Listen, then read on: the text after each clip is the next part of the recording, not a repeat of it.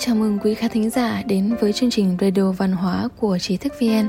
Kính chúc quý vị một ngày mới an lành. Hôm nay mời quý vị đến với bài viết của An Hòa. Nhân sinh cảm ngộ, lựa chọn thiện ác quyết định vận mệnh tương lai. Cổ ngữ nói, người đang làm, trời đang nhìn, bất kể sự tình gì xảy ra trong cuộc sống đều không phải là vô duyên vô cớ. Mọi điều mà một người tiếp xúc biết được, nghe thấy được đều có liên quan đến bản thân người ấy. Hết thầy đều là đang khảo nghiệm và xung động đến lòng trắc ẩn, sự thiện lương, lựa chọn thiện ác của mỗi con người, đo lường cái tâm của chúng ta. Dùng thiện niệm hay ác niệm đối mặt với một sự tình, sự sai khác ở một niệm ấy sẽ dẫn đến phúc báo hay ác báo mà một người nhận được điều này trong nền văn hóa phương đông hay phương tây đều có sự tương đồng về mặt nhận thức. Phương tây có câu ngạn ngữ rằng, không có một hạt mưa nào nhận rằng mình tạo thành nạn lụt cả. Con người cũng giống như vậy, khi một dây xích những việc ác đủ dài dài đến mức người ta không nhìn thấy được toàn bộ, thì mỗi người là một mắt xích trong đó đều sẽ cho rằng mình vô tội trong lịch sử phương Tây có ghi chép về việc đế quốc La Mã đàn áp tín đồ cơ đốc. Năm 64 sau công nguyên, Nero đốt thành La Mã và đổ tội cho tín đồ cơ đốc. Đây là lần đàn áp tín đồ cơ đốc đầu tiên trong lịch sử đế quốc La Mã. Sau Nero, còn có nhiều hoàng đế khác đàn áp tín đồ cơ đốc.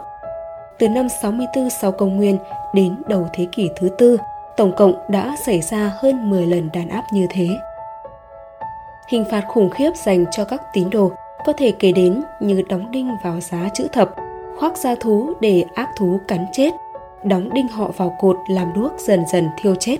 Các tín đồ cơ đốc hoặc là lựa chọn hối lỗi từ bỏ đức tin, hoặc lựa chọn cái chết. Rất nhiều tín đồ không từ bỏ đức tin thì bị giết. Nhưng cũng trong quá trình bức hại tín đồ cơ đốc, đế quốc La Mã bắt đầu liên tiếp phải chịu nhận hậu quả từ thiên tai và dịch bệnh – tình hình kinh tế không ngừng xấu đi, đi đến bước đường suy vong.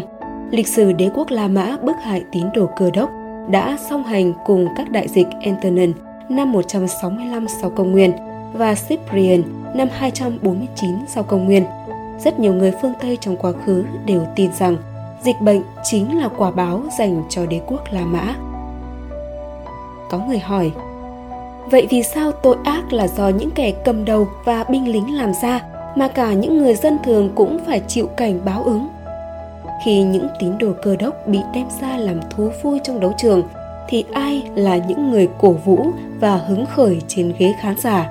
Khi những tín đồ cơ đốc bị lùm bắt và bị giết vô đạo, thì có ai dám đứng ra nói lời ngay chính thay cho họ? Thờ ơ trước cái ác và bán đứng lương chi, liệu có phải là một điều không kém phần tàn ác? Những tín đồ cơ đốc đã bất chấp hiểm nguy, tiếp tục truyền dạy giáo lý cơ đốc trong sự đàn áp, làm dấu thánh cứu người trong đại dịch, kêu gọi người dân La Mã thức tỉnh. Họ để lại rất nhiều câu chuyện đẹp, nhưng hầu hết trong số họ đều là các vị thánh tử vì đạo bị bức hại đến chết. Trong quá trình đó, biết bao nhiêu người dân La Mã có thể đứng ở phía chính diện đây?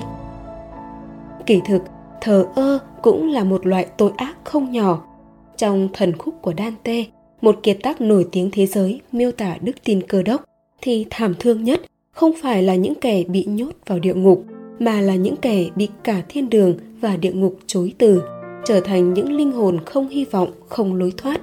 Đó là những thiên thần từng cư ngụ tại thiên đàng, nhưng thờ ơ trước trận chiến giữa Lucifer và Michael, trận chiến mà họ đáng nhẽ phải đưa ra lựa chọn về với quỷ Satan hay về với Chúa. Bởi vì những thiên thần ấy không lựa chọn, họ bị phán là những kẻ sống mà chỉ biết nghĩ tới mình, không dám lên tiếng trước tội ác xảy ra, không dám lựa chọn thiện hay ác. Ở phương Đông, bàn về lựa chọn thiện ác có thể kể tới vở ca kịch nổi tiếng Đậu Nga Oan của quan Hán Khanh Đời Nguyên. Khi Đậu Nga hàm oan bị giải đến pháp trường, trước lúc hành hình, tên tham quan hỏi Đậu Nga – còn có lời nào muốn nói nữa không? Đậu nga trả lời rằng, xin hãy ban cho tôi một giải lụa trắng dài ba thước, treo lên một cây xào cao.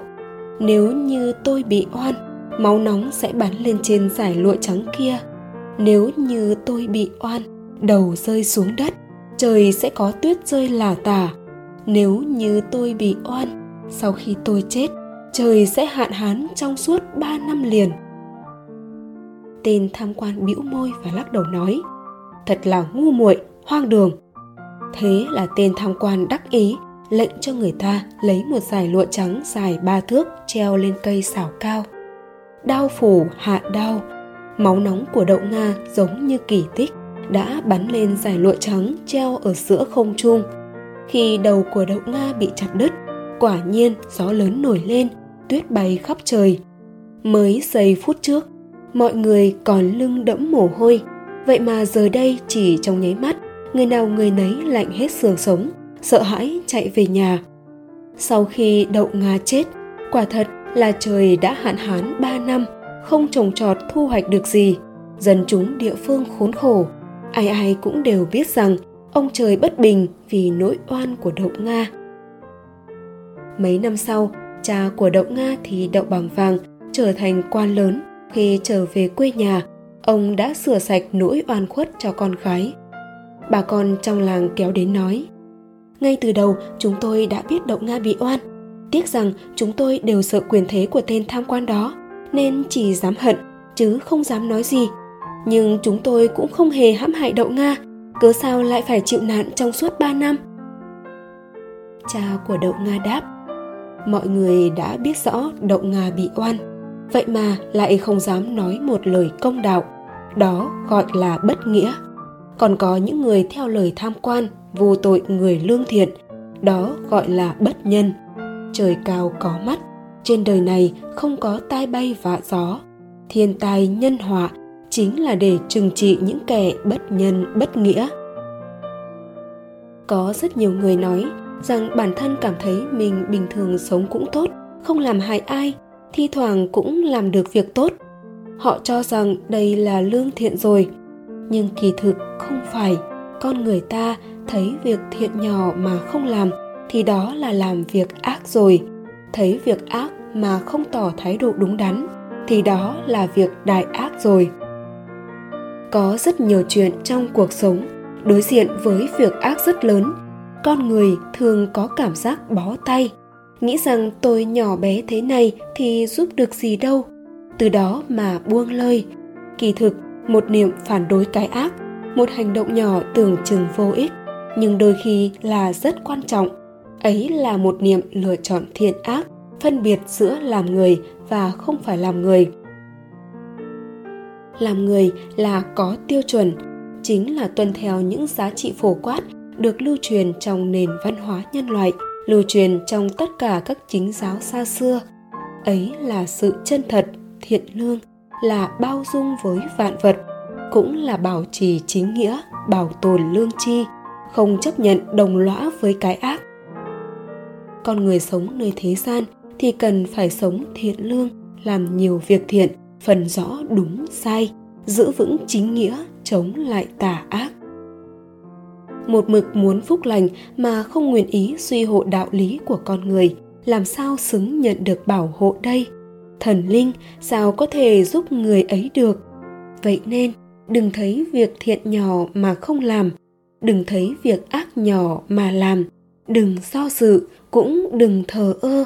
Hãy luôn nhớ rằng, trong mọi việc, giúp người khác kỳ thực cũng là giúp chính mình.